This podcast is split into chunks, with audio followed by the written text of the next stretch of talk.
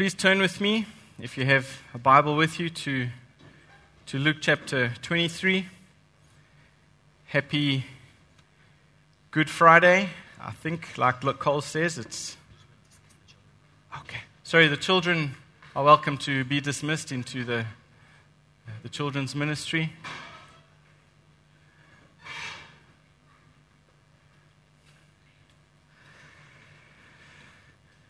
Luke chapter 23. Today we celebrate what is traditionally called Good Friday. And we're going to look at one of the last sayings that Jesus spoke while he was nailed to the cross, moments before he died. Scripture records only 7 brief sayings from our Savior on the cross. And each of these sayings are rich with significance, and every one of them reveal that Christ remained sovereign and in control even as he hung on the cross. And these precious words explain exactly why Jesus came into this world, why he did what he did, and why he died as he died. So in order for us to fully grasp the importance of Jesus' final words, we must remember where they were said. And Jesus uttered these last words not from a hospital bed while he was comfortably ending his days in a frail care center. But Jesus uttered these precious and powerful words as he was being crucified by Roman soldiers at the insistence of the Jewish religious leaders. And according to journalist and author Jim Bishop, the original inventors of the crucifixion designed it to be a way to inflict the maximum amount of pain on a victim before death. And in his book, he writes the following, and I quote, "They, the Romans, had tried death by spear, by boiling in oil, impalement, stoning, strangulation, drowning, burning, and all had been found to be too quick. They wanted a means of punishing criminals publicly and slowly. So they, the Romans, devised the cross. It was almost ideal because in its original form, it was as slow as it was painful, and the condemned at the same time were placed in clear view of the people. A secondary consideration was nudity. This added to the shame of the evildoer and at the same time made him even more helpless before the thousands of insects in the air. So the Romans adopted the cross as a means of deterring crime, and they had faith in it, in the cross. In time, they reduced it to an exact science with a set of rules to be followed. So, and as if crucifixion and flogging and the crowns of thorns that were thrust on Jesus' head weren't enough, that horrible day, our Lord also endured bitter, mocking words from the onlookers, the passers-by, from the religious leaders, and from the soldiers themselves. As Jesus stood broken and bruised and bleeding in that humiliating place, he heard every obscene and coarse comment that was ever devised by degraded minds, and it was aimed at him while he was hanging on the cross. Now, in the midst of such punishment, most people would have retaliated, shouted abuses back at the crowd, and shouted insults back, especially at the executioners. But their final words would be curses, full of anger and bitter hatred. But not so with Jesus. His last 7 sayings were anything but that.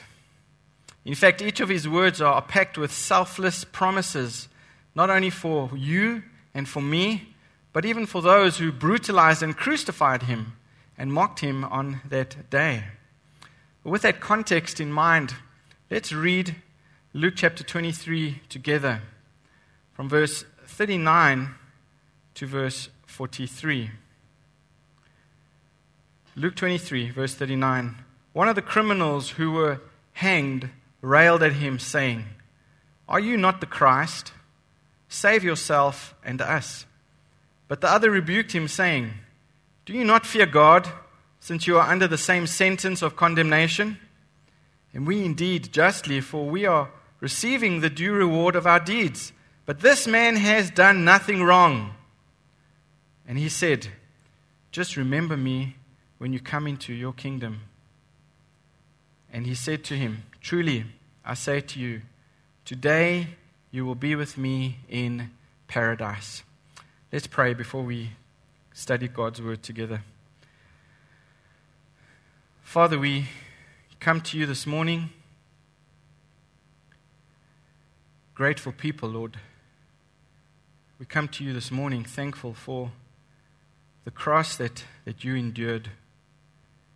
We know, Lord, at any moment you could have called the angels down from heaven and they would have delivered you. They would have punished those people that deserved to be punished, those who were inflicting pain upon you. We know you could have done that. But Lord, we today are grateful for the fact that you endured the cross. We are grateful, Lord, that you endured the shame and the mocking and the pain so that you would firstly obey your Father's will, and secondly, Lord, earn our redemption. So, Lord, this morning as we come to this passage, we pray, Father, teach us, show us the depths of your love for us.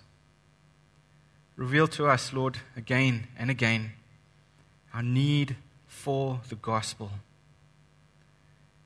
And today, Lord, we do gather on this day, this auspicious day, not just to have a celebration, not just to have a festival for the sake of having a festival.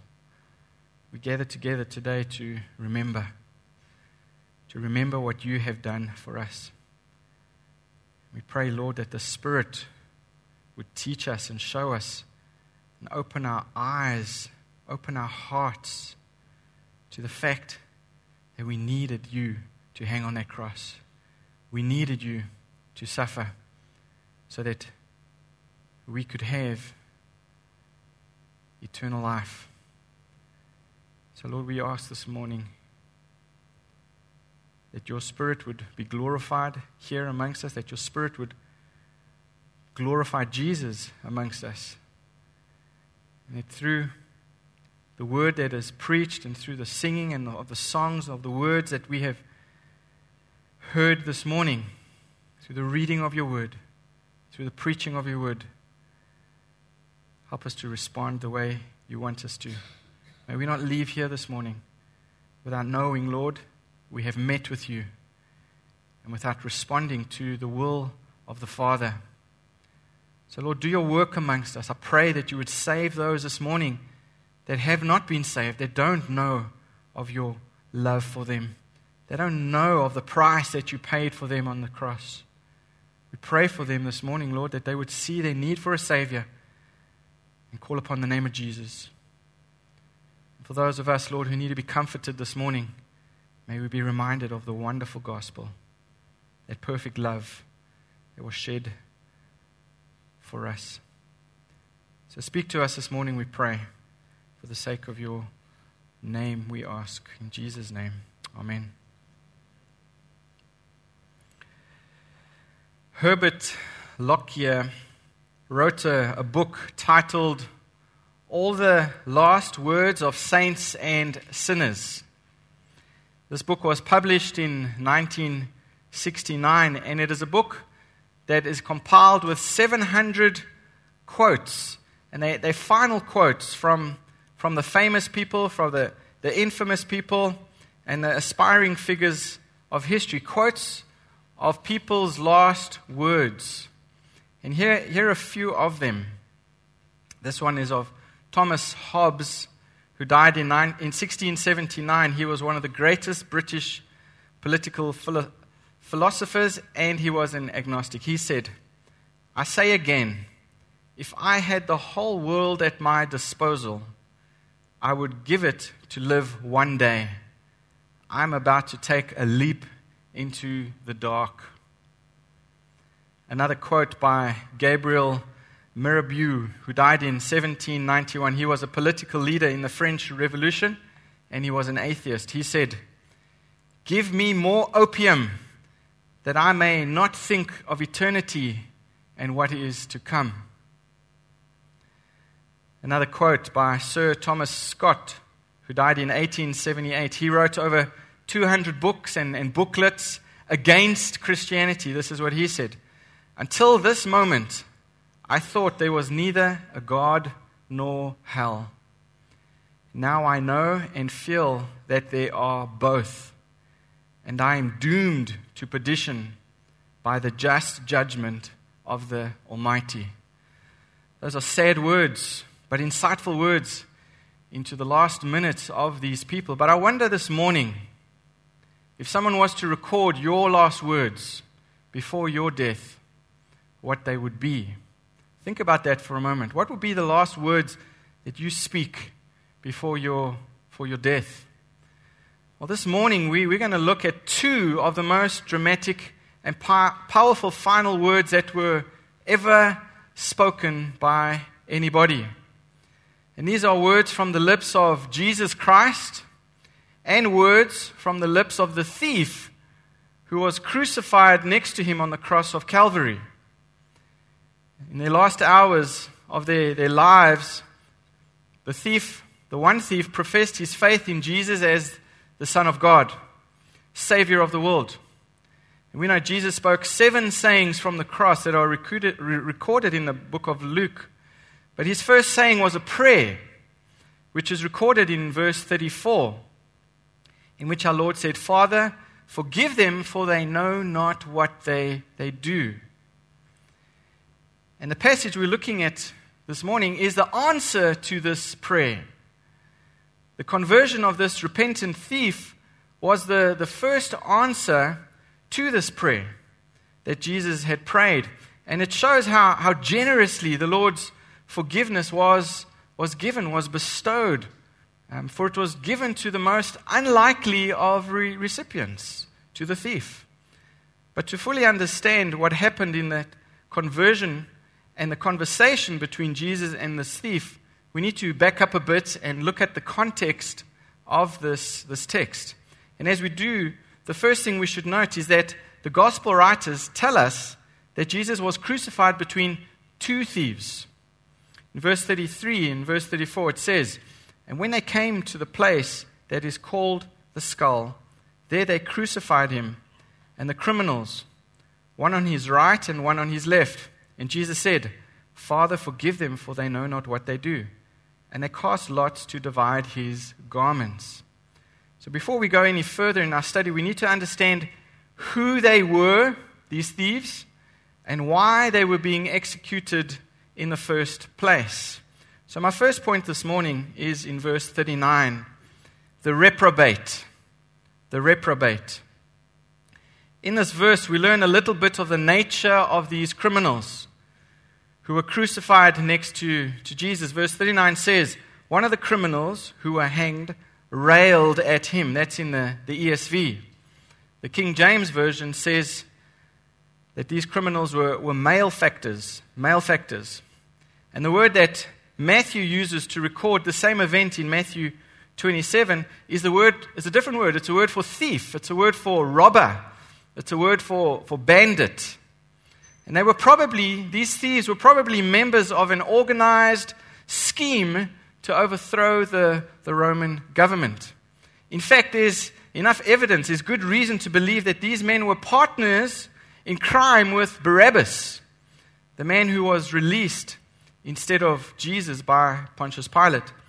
In Mark chapter 15, verse 7, it talks about Barabbas, and it talks about the companions he had. It says, "And the man named Barabbas had been imprisoned with the insurrectionists, who had committed murder in the uprising."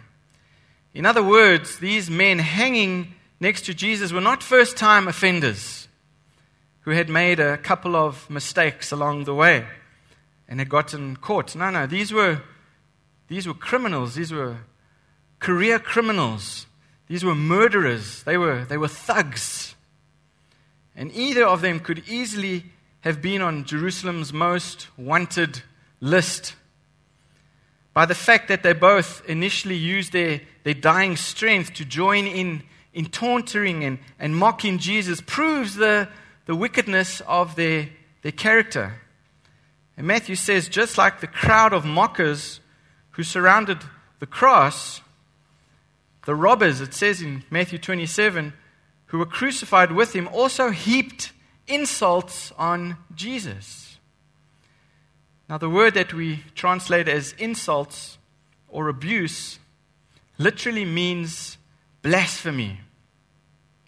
In other words, these two men shouted harsh, perhaps even obscene insults, statements at Jesus while he was on the cross. In their dying misery, the last words that came out of their mouths were directed as curses and abuses at the Son of God. But in verse 39 here, in our passage, it says that one of the thieves continued his insults. Continued. And he said, "Are you not the Christ? Save yourself and us." It was a taunt. It was an insult. When he said this, notice Jesus was silent. Jesus didn't give any comeback. He didn't reply. And this is exactly what Isaiah said he would do. We read it this morning in Isaiah 53, verse 7. He was oppressed and afflicted, yet he did not open his mouth. Prophecy fulfilled. Notice, Jesus didn't answer the taunting questions that the first criminal had sarcastically posed at him.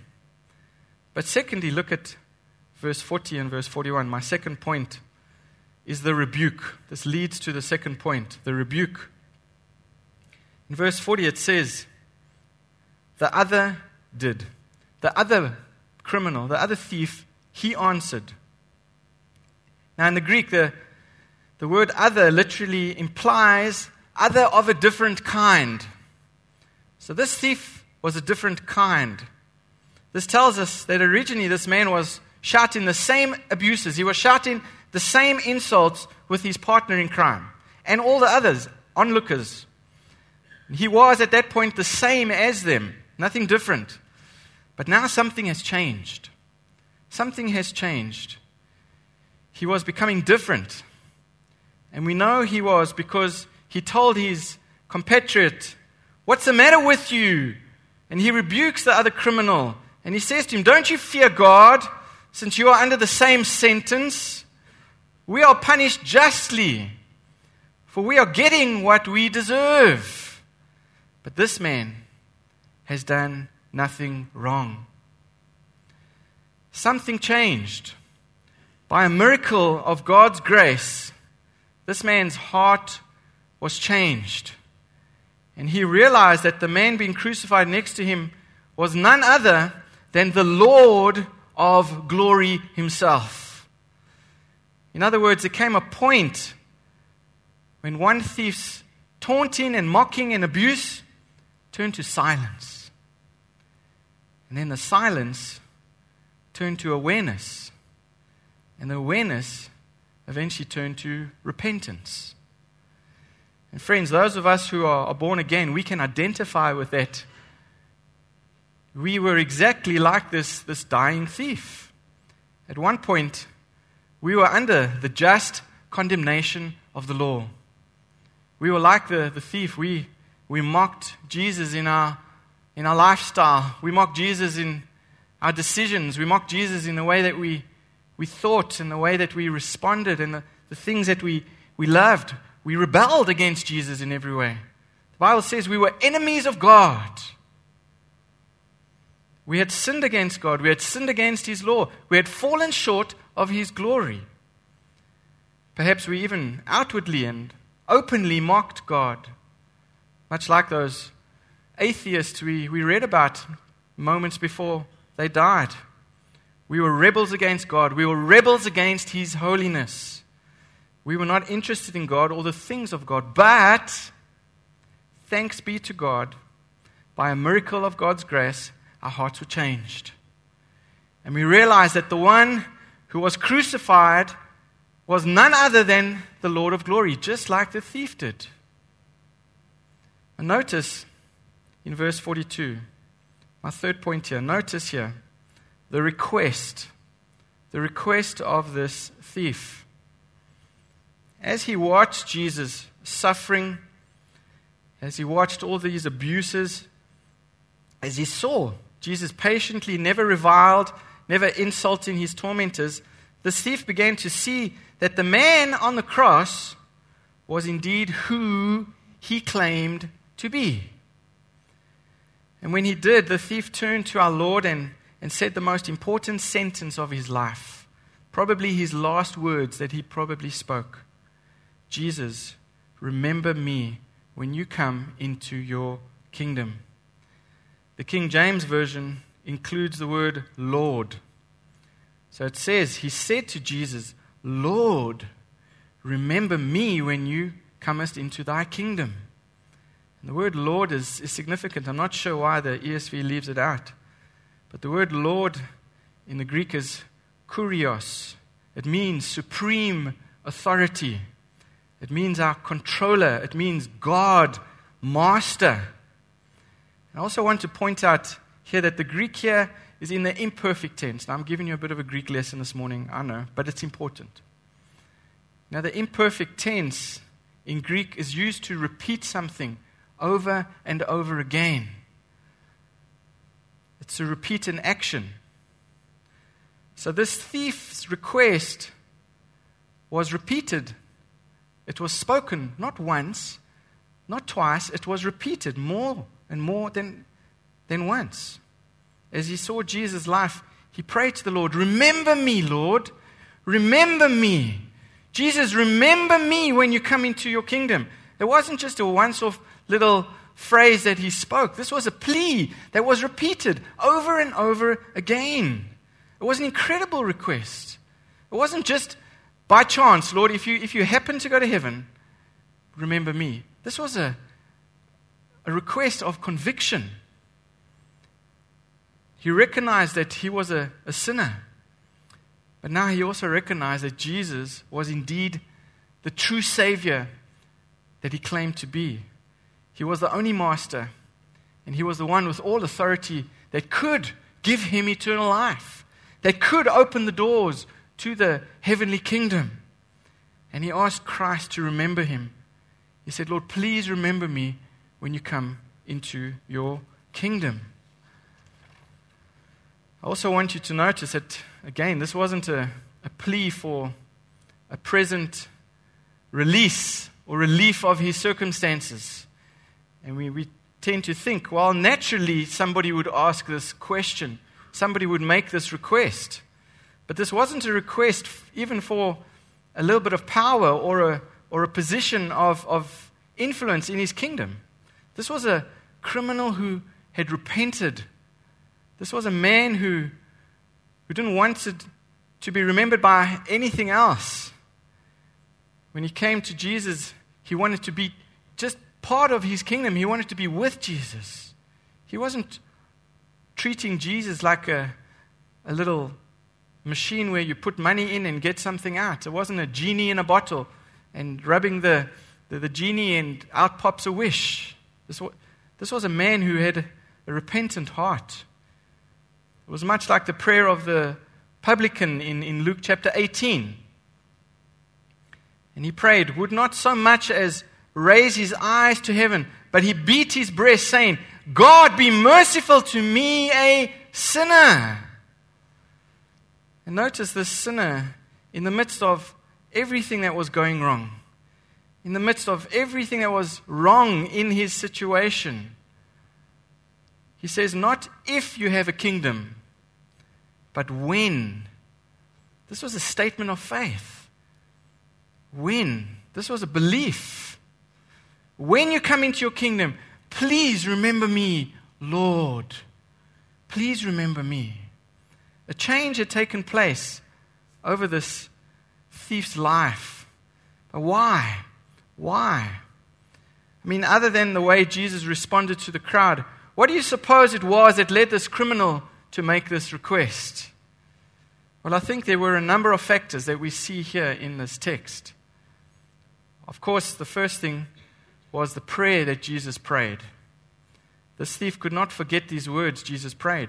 Father, forgive them, for they know not what they do. And this thief concluded that only a man who knew God could pray to the Father for the forgiveness of others. And that prayer probably pierced his conscience and helped him to see that he was one of these sinners that needed forgiveness. He needed this peace that Jesus spoke of. But the second thing and the second factor, I think, was obviously the sign that was above Jesus' head. Remember that sign that Pontius Pilate wrote and put there. It said, "This is the King of the Jews." Pilate had ordered this sign be written in 3 different languages and hung above Jesus' head. Now, it wasn't intended to be a declaration of truth. Rather, it was put there sarcastically to indicate that Jesus was being executed for treason, for claiming to be a king, for claiming to be above Caesar. But the criminal noticed the sign. He couldn't ignore it. He noticed and he began to sense that perhaps there was some truth in the sign. Something was there. I mean, he came to believe that Jesus was indeed a king, because he pleaded to the king. He pleaded to the master, "Lord, remember me when you come into your kingdom." Think of it. This means that Pontius Pilate, in essence, he printed the first tract, the first gospel tract that spoke to this thief, that spoke to his heart. Now, Jesus was placed between the two criminals.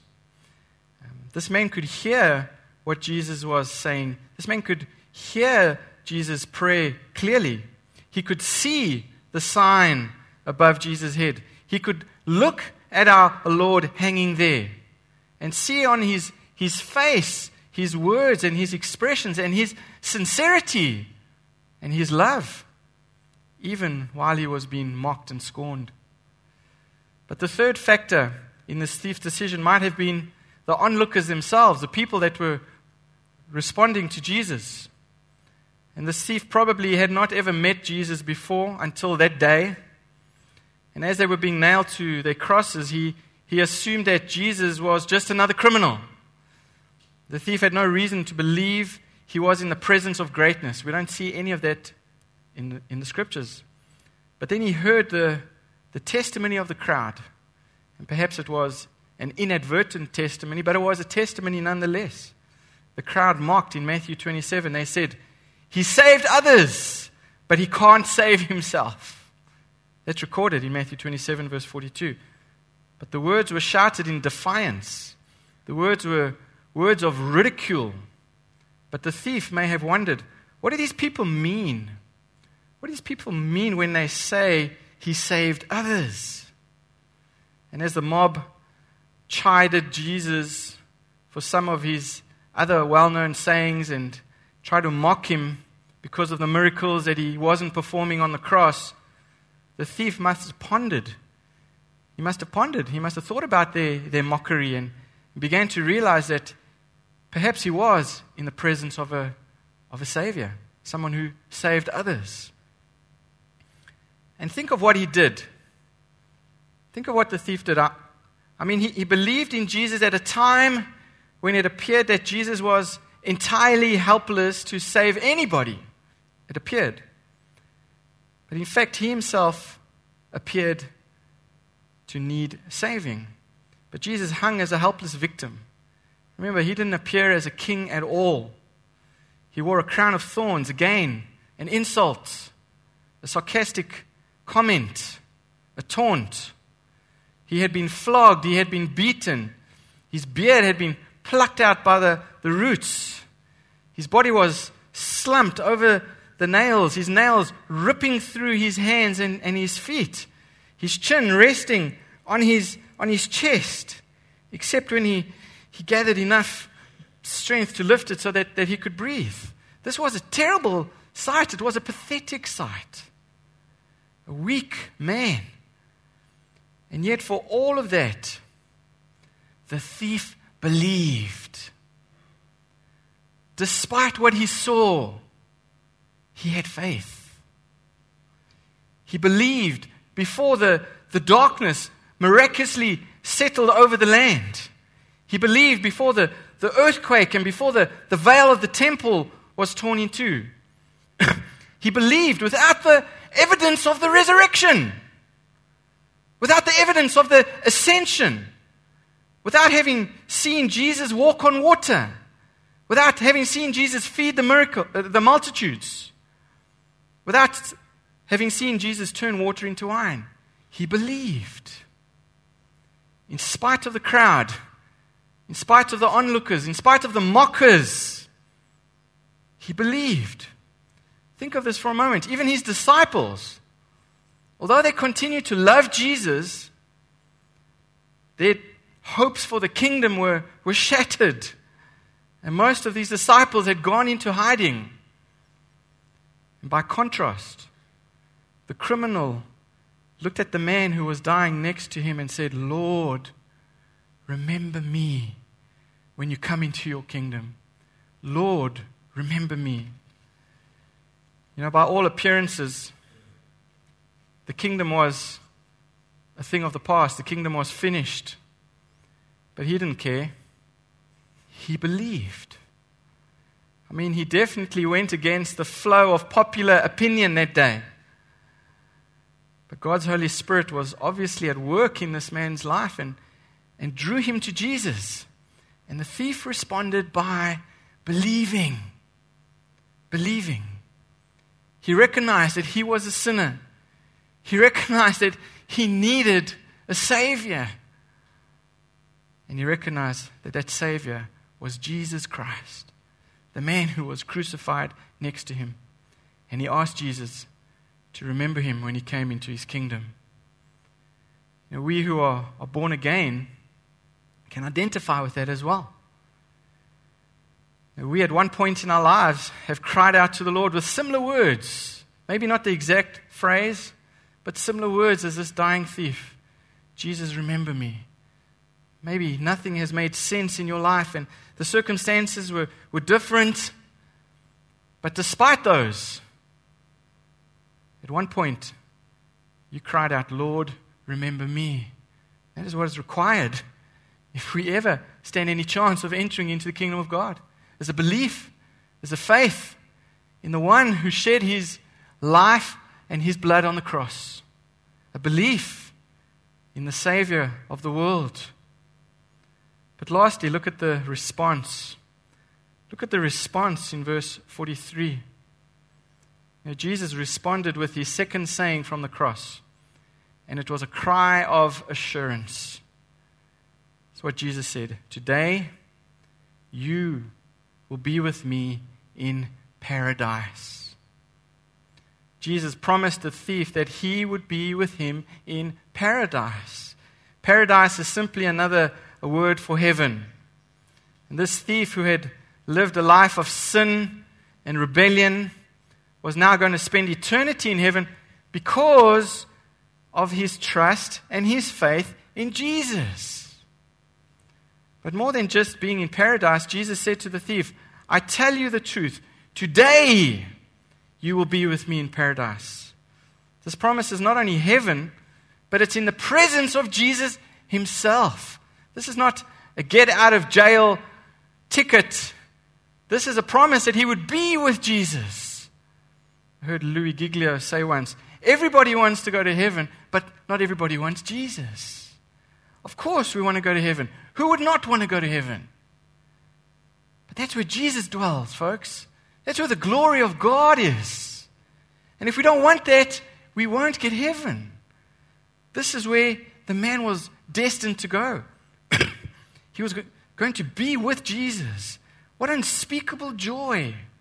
He was going to be with Jesus that very day. There was no purgatory mentioned here. It's never mentioned in the Bible, by the way. There wasn't any soul sleep here. There wasn't any limbo for who knows how long. The thief who had no opportunity even to do any good works. this man went straight to paradise. He went straight to be with Jesus for all eternity. What a day of contrast this must have been for the thief. His day began by being nailed to a cross, but the day ended by walking in the streets of glory with Jesus, his Savior. What a wonderful thought. Now, obviously, Jesus died before the thief, so we know Jesus was there to welcome him into paradise. Jesus was there to welcome him into the eternal dwelling place.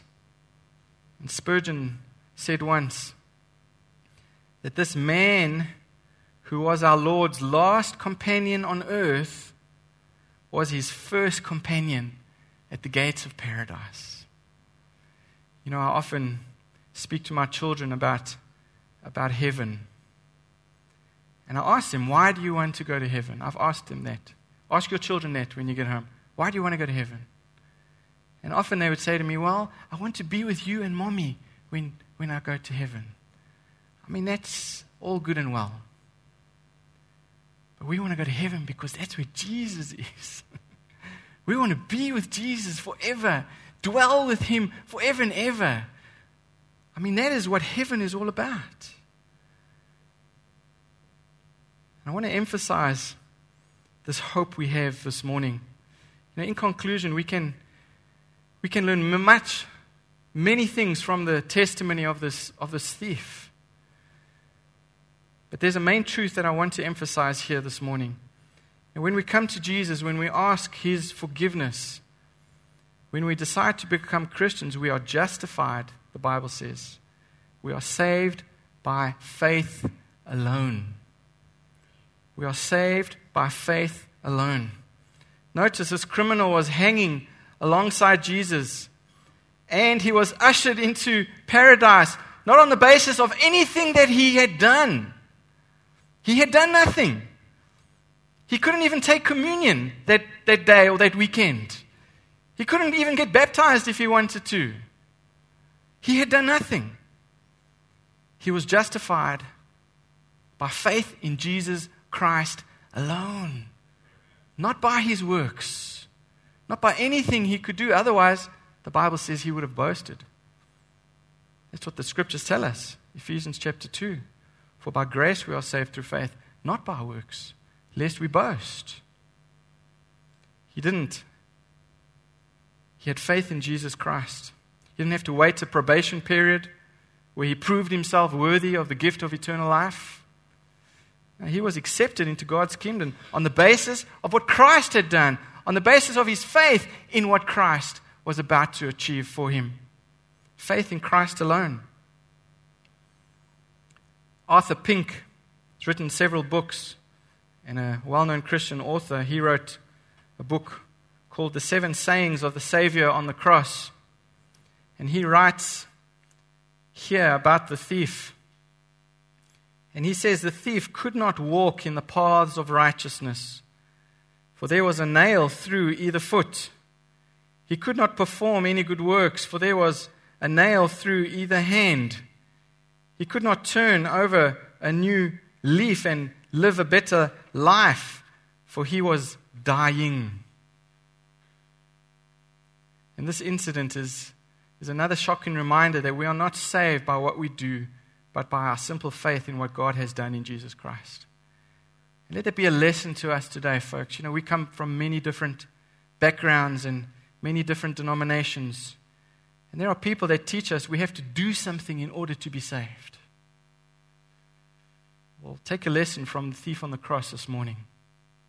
We are saved by faith alone in Christ alone. And this is not our own faith. This is faith that God gives us. Everything about our salvation is from God. Jonah in the belly of the whale could do nothing. And his lesson that he learned is that salvation is of the Lord. Salvation belongs to the Lord. Even our own repentance is from the Lord. We don't bring anything in our hands when we come to Jesus. And why don't we bring our good works to Jesus to help pave our way to heaven? Why not? What's wrong with that? Well, since because we're all sinners, everything we touch is sinful. Everything we touch is contaminated by sin. Isaiah 64 tells us, even our best deeds, even our righteous acts are like filthy rags. Perhaps we don't understand the severity of that. Filthy rags. Our works are as filthy rags. That word in the Old Testament in Isaiah is talking about a menstrual cloth. That filthy rag is a menstrual cloth that a woman would use during her period. I mean, that's a filthy rag. That's how Jesus sees our good works. Anything we do is in an attempt to get to heaven without Jesus Christ is like that filthy rag. Why would Jesus want that? Our works are as filthy rags because it simply means that we're putting our trust in ourselves. We're not putting our trust in what Jesus has done on the cross for us. We are substituting the work that Jesus has accomplished for us by our works. That's blasphemy, folks. And it will not be accepted by the God of this universe.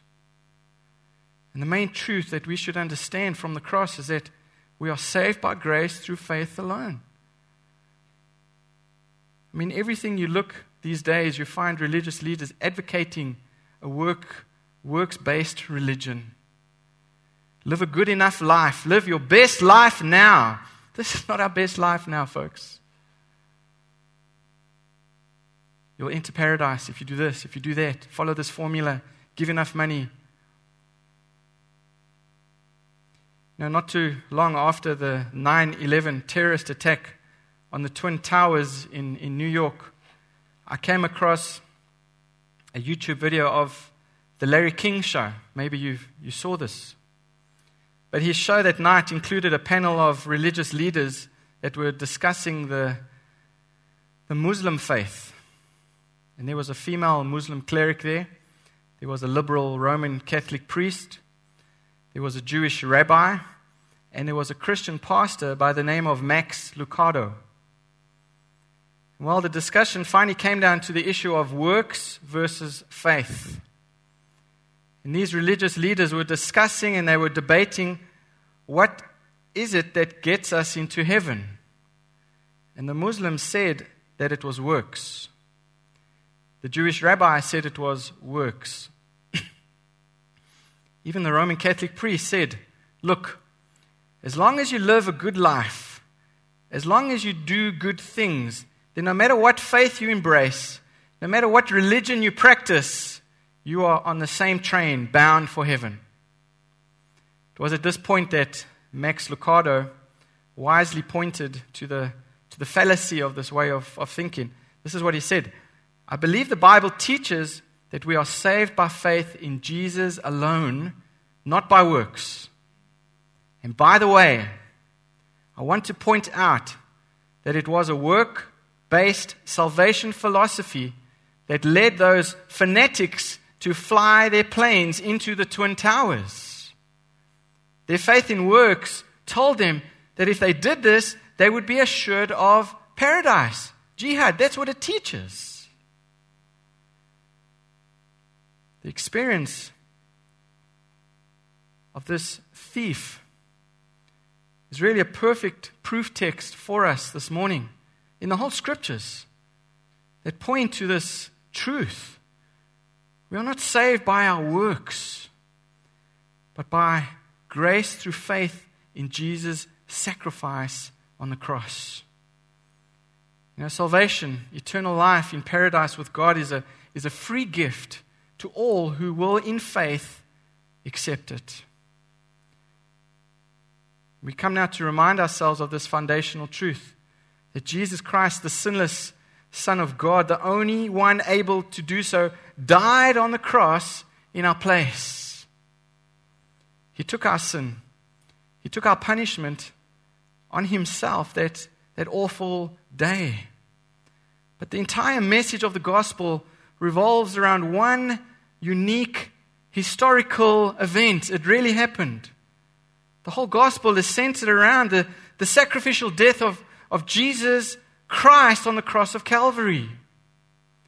It was sacrificial in every sense of the word because it involved the offer of God's only Son in a most cruel and painful way. The cross has a different meaning for different people. I get that. I understand that. Even the scriptures tell us that it is a stumbling block to the Jews and it is foolishness to the Gentiles. But to us who believe, the cross is our only hope.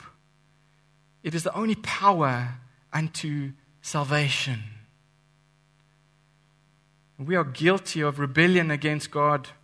We deserve to die. While we were yet sinners, the Bible says, Christ died for us. While we were yet sinners, we deserved the just judgment of God. But Jesus Christ, the sinless Son of God, took our place on the cross that we might be freed from the sentence of death, that we may be set free.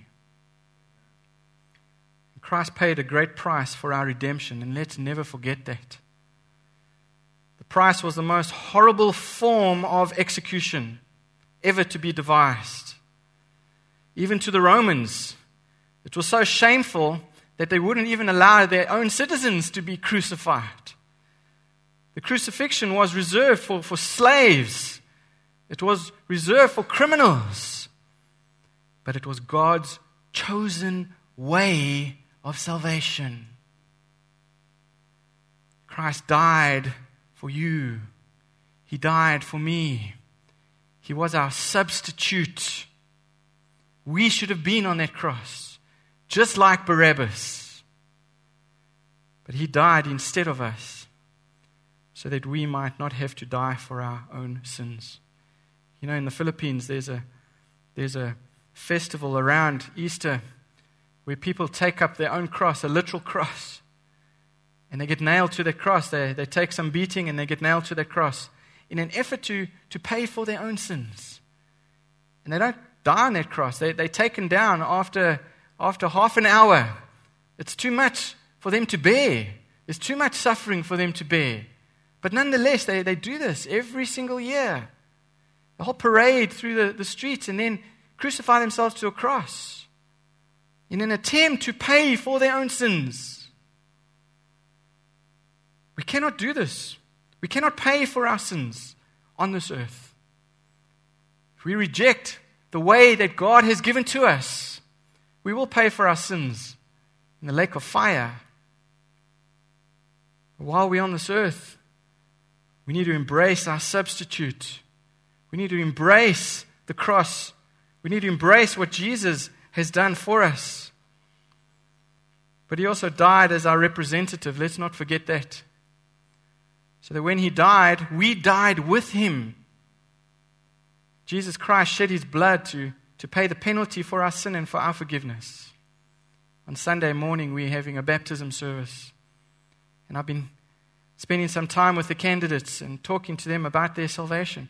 And every single one of them understand what they are doing. They are identifying with Christ. As they go under the water, they identify with the death of Christ. They understand that is a picture of the death of Jesus. And as they raised up out of the water, they understand that that is a picture of the resurrection of Jesus. And they identify with that. And they agree that Christ did this for us. And when he died, we die with him.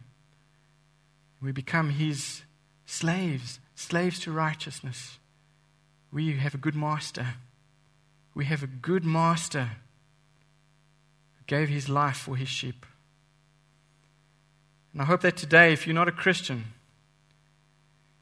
if you've never personally reached out to Jesus as the thief did, well, I hope and pray that as you've listened, you've come to see that not only did Jesus die for you, but that you needed him to die for you. There is no other way. And we all have a choice to make. We can either accept Jesus, like the thief did, on the one side, or we can reject Jesus, like the other thief did, on the other side. And the truth is, those thieves will be separated forever one in heaven and the other thief in hell, because of the choice that they each made. The thing that has separated them was not their degree of wickedness. They were both wicked. They both deserved to die. They were both murderers. They are separated today because one decided to call on Jesus for help, and the other decided to reject him. One believed, and the other mocked. What about you this morning as we sit, as we get ready to pray? Where are you in your relationship with God? And I understand today is the Easter weekend, and it's tradition for people to come to church on the Easter weekend, but maybe you're not right with God. Maybe your faith is in a person. Maybe your faith is in a religion. Maybe your faith is in a church and you've been let down. Maybe your faith is in your husband. Maybe your faith is in your wife. Maybe your faith is in your children. Maybe your faith is in your career and you've been let down. Are you right with God this morning? Now, Hebrews chapter 2, verse 3 says, "How shall we escape if we ignore such great a salvation?" Jesus died on that cross to give us salvation, folks. He didn't stay on that cross.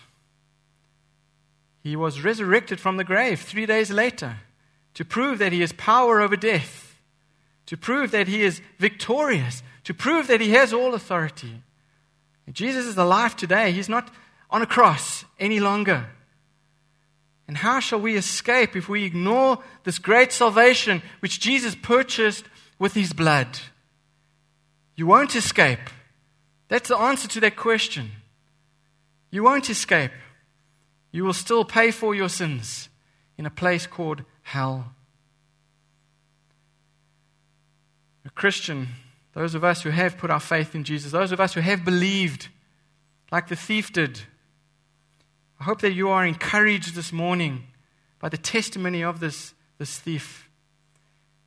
Let's never forget, we were rebels against God. But in grace and mercy, when we look to Christ and we asked him to remember us, he said to us, just as he did to the thief, "I tell you the truth, today you will be with me in paradise." If you were to die today, take courage. Find joy that you will be with your Redeemer. No greater place could you possibly be than with Jesus Christ. Can you say that for your children this morning? Can you say that for your rest of your family this morning? Do you have an assurance like this thief did? Do you have that assurance that Jesus gave this thief, "Today you will be with me in paradise"? If you don't have that assurance this morning, I pray that today will be the day that you make right with God. Father, we come to you this morning. We submit ourselves to your sovereign rule over us. We submit to you as the King of Kings, the Lord of Lords. We come to you as our Redeemer, the one who has purchased our salvation through the shed blood on the cross of Calvary. And we want to thank you for sending Jesus to do that. Thank you for sending him to die on this cross. Thank you that Jesus didn't remain on that cross. He's not just another martyr. He's not just another religious leader, not an icon. But he is the resurrected Savior. And we know, Lord, that just as Paul told us, if Jesus didn't resurrect from the grave, our faith would be in vain.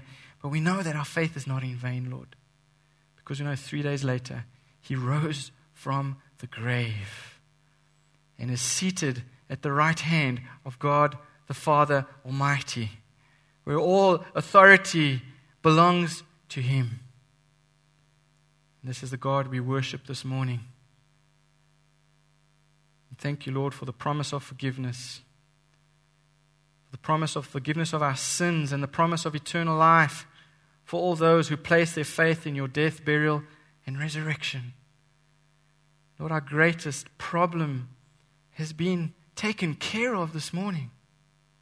And we all have problems, Lord, we know that.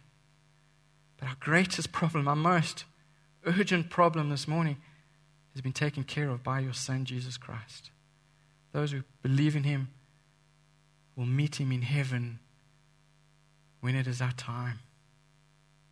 But Lord, while we are still on this earth, we pray that we would not waste our lives.